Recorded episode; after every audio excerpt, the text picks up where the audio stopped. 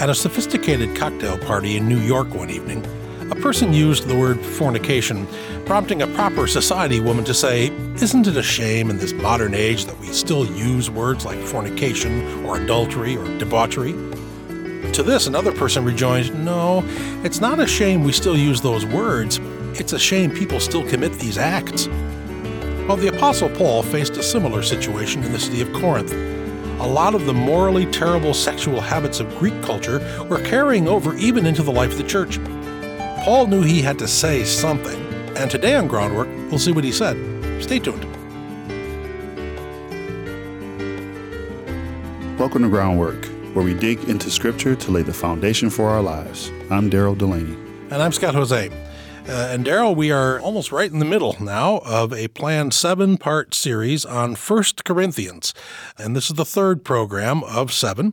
And we, we noted, Daryl, in the first program that it's pretty obvious as you read First Corinthians that Paul is replying to a letter they first sent to him in which they asked a really, really long list of questions and in which they listed a fairly long list of issues and controversies that were going on that they wanted Paul's opinion about.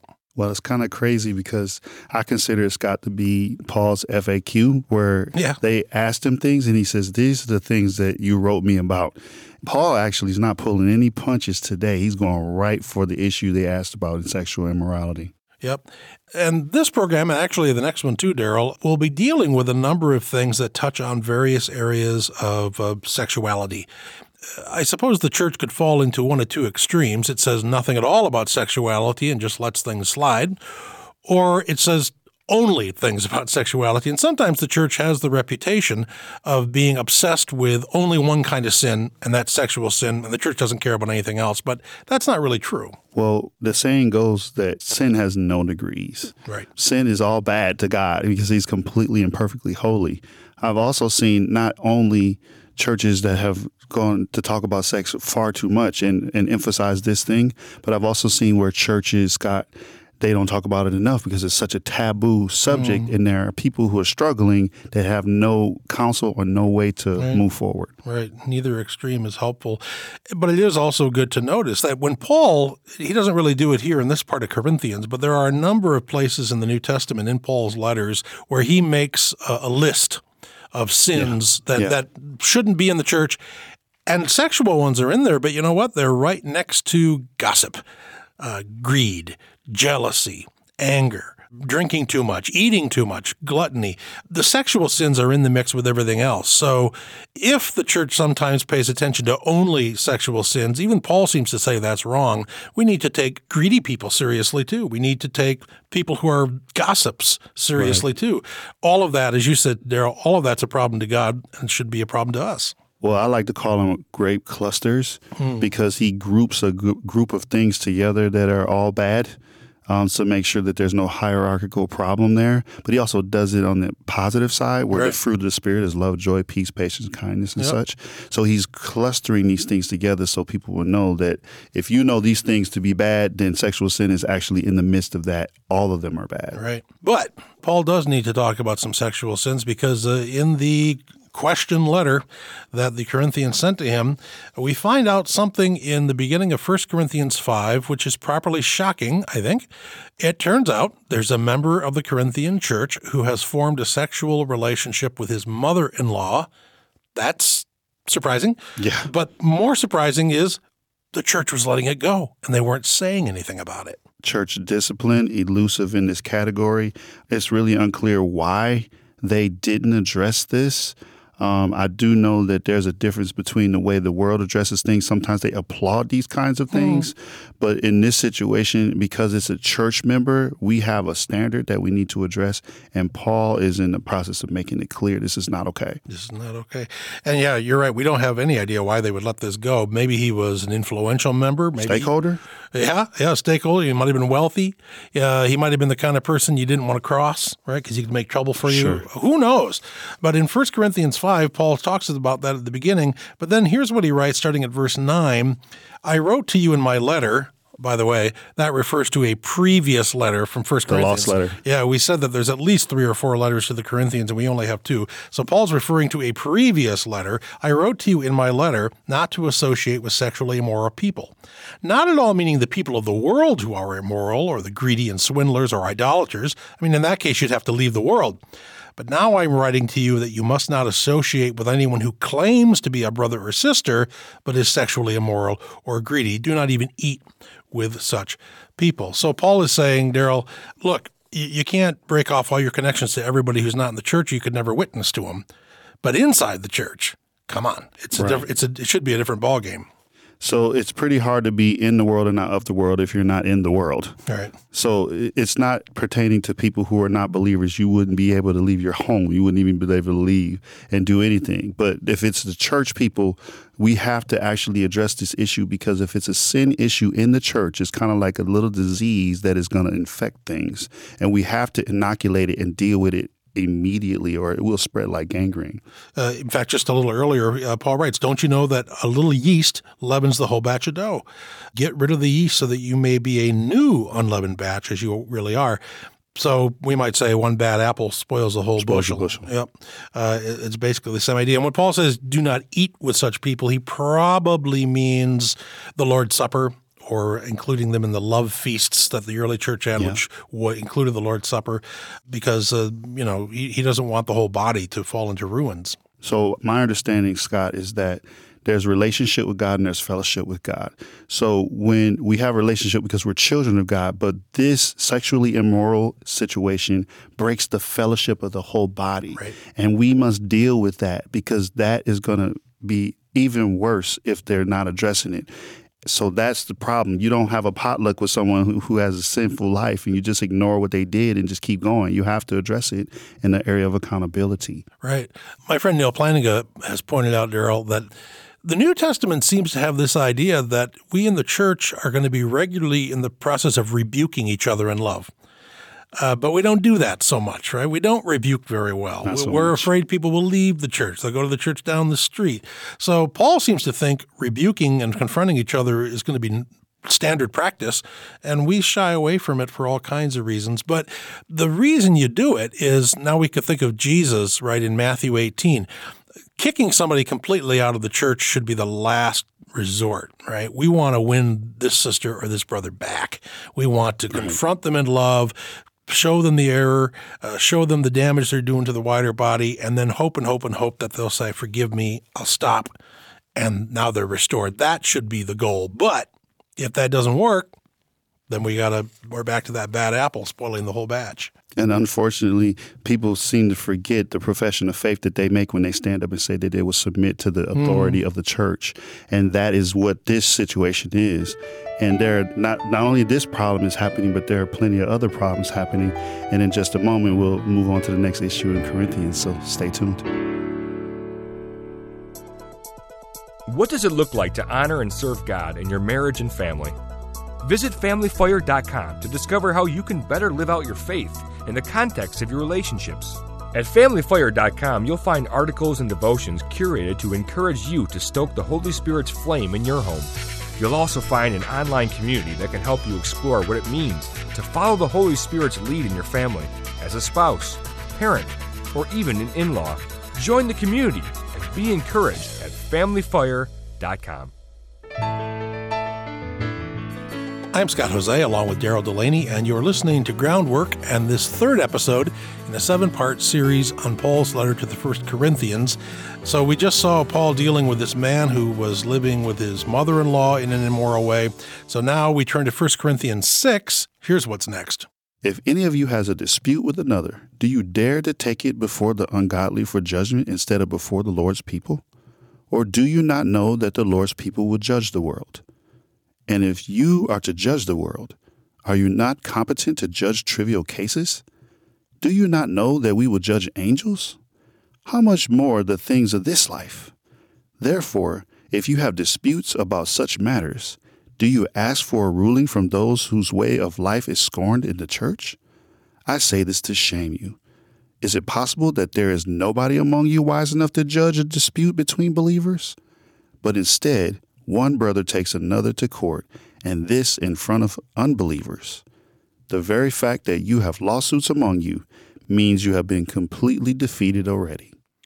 So, Daryl, here's another one of many moments in First Corinthians where you read this and your first response is, What? uh, so, we had in the last chapter, it's like, What? There's a man who's having a sexual relationship with his mother in law? And now it's like these fellow Christians, and again, remember what we said in the uh, first program of the series, Daryl? The congregation in Corinth was probably fewer than 100 people. This is not right. a group of thousands, and they're holding each other into court on a regular basis? What is going on? Well, they have no shortage of issues. And, hmm. and, it's interesting how Paul is showing them this argument. He's like, well, one day you're going to judge angels, one day you're going to judge the world, and you're telling me you don't have enough intelligent people around you to hmm. judge these trivial cases? Why can't you handle this in house as a family of God and not allow unbelievers who have a whole different standard, a whole different worldview to judge your cases? That's not going to help the body. That's not going to help your relationship and fellowship either. Exactly. You know, it's interesting, Daryl. I mean, so the issue of filing lawsuits against each other is uh, strange enough. But what's interesting here, Daryl, and he Paul does this all through First Corinthians, but he does it elsewhere. Sort of Paul's rhetorical strategy is this re- oft repeated question: Do you not know? And basically, he's saying, Do you not know who you are? In Christ, right? You're going to judge the world. You're going to judge angels. And what? You can't settle a property dispute right. in the church, right? You can't settle something about where somebody's loading zone is in front of their store. You're supposed to judge the angels someday. Anyway, he, what he is saying is you're baptized believers. Your spiritual zip code is in Christ. That's where you live. This is who you are. You need to remember that and then act like it. Identity is going to be central from this point on with Paul talking to the Corinthian believers. I think it's helpful for us to remember too, we don't do to make ourselves who we are. Out of who we are, we do. Right. And so, Scott, if we understand that, then our behavior should address accordingly how to handle situations. And in this case, lawsuits. We, if we're forgiving one another, if we're confessing our sins to one another, and if we're doing Matthew 18 correctly, I'm bringing my ought to you, mm-hmm. and that should be something that we can handle as believers who are spirit filled. But sometimes we need other people in the body to hold us accountable to that. But going outside of the body, that's kind of out of bounds. Very good point you know, when I think I've mentioned this before on groundwork at some point in the past, or maybe more than once, but at Calvin Seminary, where I teach, we don't ask students to preach on the letters or the epistles in the New Testament, particularly of Paul, until they're in their last year and they've got some preaching experience under their belt. Okay. Because Paul issues a lot of commands. There are a lot of imperatives, a lot of orders do this, don't do that in his epistles. And if you're not theologically sophisticated, that could lend itself to sort of a works righteousness. Legalism. You know? Yeah, God's going to grade you on the curve. You get into heaven if you're better than the next person. You know, it's all about getting a 4.0 grade point average with God. But that's not true because in Paul, the indicative always precedes the imperative, which yes. is to say, you've been saved by grace. Boom. Now that you've been saved, right. act like it. So Paul never says, behave so God will love you.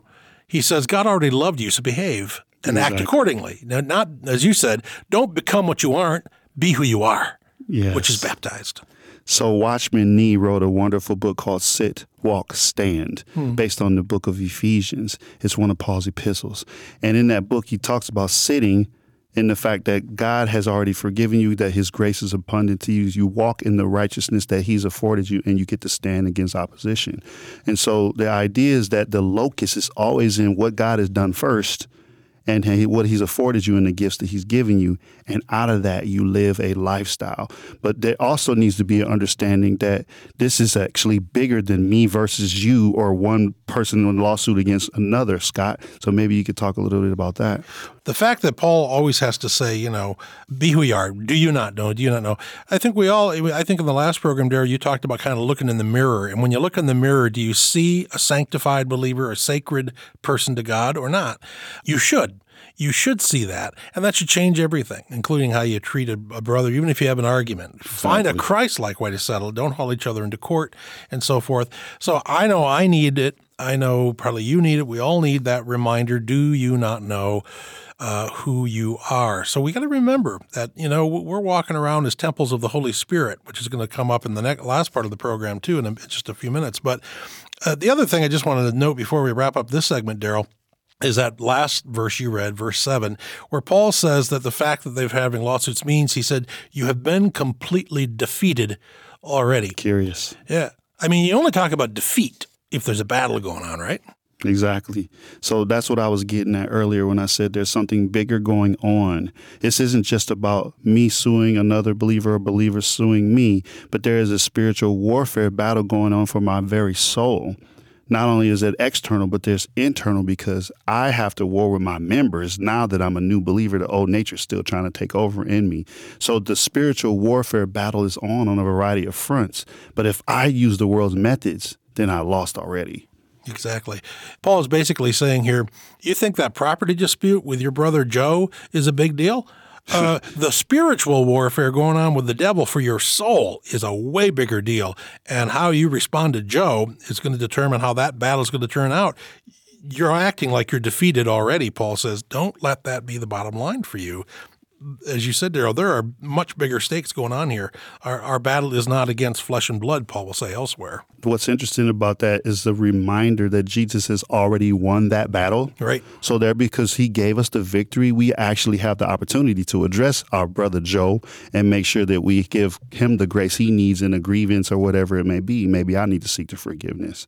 But the fact that the victory has already been won in Jesus is something that can comfort him and comfort us. Exactly. Well, uh, kind of along the same lines, uh, we're gonna Paul's going to loop back to some things about sexual immorality from the end of 1 Corinthians 6, and we'll take a look at that as we wrap up the program. We're glad you've joined our groundwork conversation. If you're enjoying today's discussion and want to download or listen again, you can find the audio podcast and transcript for this episode on our website, groundworkonline.com. Want to dig deeper? You can also find episode guides and blogs available to supplement your study. Curious about another episode or series we've mentioned? Search our episode library to find hundreds of conversations about God's Word and what it means for God's people today. Add your voice to our groundwork conversation by visiting groundworkonline.com. And thank you. Support from listeners like you makes Groundwork possible. Welcome to Groundwork, where we dig into Scripture to lay the foundation for our lives. I'm Daryl Delaney. And I'm Scott Hoezee. And Daryl, let's dig right back into Scripture and listen to these powerful words from the end of 1 Corinthians 6, where Paul writes, and now he's quoting somebody as he begins this, um, something maybe people say, I have the right to do anything, you say. But not everything is beneficial. I have the right to do anything, but I will not be mastered by anything. You say, food for the stomach and the stomach for food, and God will destroy them both. The body, however, is not meant for sexual immorality, but for the Lord, and the Lord for the body. By his power, God raised the Lord from the dead, and he will raise us also. Do you not know that your bodies are members of Christ himself? Shall I then take the members of Christ and unite them with a prostitute? Never. Do you not know that he who unites himself with a prostitute is one with her in body? For it is said, the two will become one flesh. But whoever is united with the Lord is one with him in spirit. Flee from sexual immorality. All other sins a person commits are outside of the body. But whoever sins sexually sins against their own body. Do you not know that your bodies are temples of the Holy Spirit who is in you, whom you have received from God. You are not your own. You were bought at a price. Therefore, honor God with your bodies. And another what moment? Uh, some of the men in the Corinthian church still were doing what they did before they became Christians, and that is now and again going to the local brothel, apparently, um, and sleeping with prostitutes. Well, there's a lot going on here. I mean, Paul does talk a little bit about Christian freedom here, right? People say, well, I, I have the right to do anything. And, but Paul said, yeah, but not really. Some things uh, hurt people. Some things bring other people down. So, you know, you can't be uh, casual where these matters are concerned. As we said earlier uh, in the previous segment, Daryl, there's there's something bigger going on than just a lawsuit between these believers. There's a spiritual battle going on. There's something bigger going on with our bodies uh, when we are sexually immoral or visit a prostitute, and Paul points that out. So, Scott, I, in America, we don't care anything about freedom, right? Hmm. Freedom is a big priority in the very birth of this nation, the liberties and the Bill of Rights and these things. And so we could really lean into this whole freedom aspect. If we're not careful, we'll realize that we'll bulldoze right over our fellow believers who are mm. next to us that need us to be an example. But what God wants from the Corinthians, and I think He also wants it from us, God, is that there's an exclusive relationship with God and believers that have to do with their own bodies and how they honor Him and everything. Exactly. I think three times in that passage we just read, we saw that again. Do, do you, you, not, know? know? Right? Do you not know? Paul's reminding them who they are. And in this case, the do you not know is you are one with Christ. It's sort of like you are married to Jesus. You're you're one flesh with Jesus. And so what Paul says is if you go make yourself one flesh with a prostitute, not to be too crass about it, but you bring Jesus into bed with you with that prostitute, and I'm pretty sure you don't want to do that. Um, that's a little bit on the uh, awkward side, to put it mildly. So, again, reminding people of who they are in Christ means that there are things you just can't do uh, and must not do to because you're going to bring Jesus low. So, don't you know? you're one with Jesus. Act like it. Yes, Scott, that's it's very important, and I teach this when I'm preaching and I'm teaching to uh, not only teens and youth, but also everyone else that your decisions, your behaviors, your actions, and even the locations and where you go, because the Holy Spirit lives within you, mm. you're actually involving Him in these actions and these thoughts and these behaviors. And why not do things that will honor Him with your actions, with your words, with your thoughts, instead of doing things that you know are totally against what he doesn't want for us. And in this case, it's adultery, it's fornication. He doesn't want us to unite our members with these old practices that were never beneficial in the first place, even though we have the quote unquote liberty to do so. You know, when I was a kid, I was still close enough to the time when, in my particular tradition, we had made going to the movies okay after decades and decades of not being allowed to go to the movie. And I remember my mom, uh, when before we had started to go see movies, said something I suppose her mother probably said to her, and it was like, you know, would you want to be in a movie theater when Jesus comes again? It's sort of like, you know, that was a scare tactic, right? But what you're saying is that you bring Jesus with you into the movie theater anyway. So if you're going to see a bad movie or something, you shouldn't do that anyway. You shouldn't have to be startled that Jesus would come again in the middle of the movie. You're bringing Jesus in with you anyway. You're bringing the Holy Spirit in with you anyway. And that ought to influence where you go and where you don't go because Paul says, you don't belong to yourself anymore, right? We can think of the great Reformed Confession, the Heidelberg Catechism. Yes. What is your only comfort?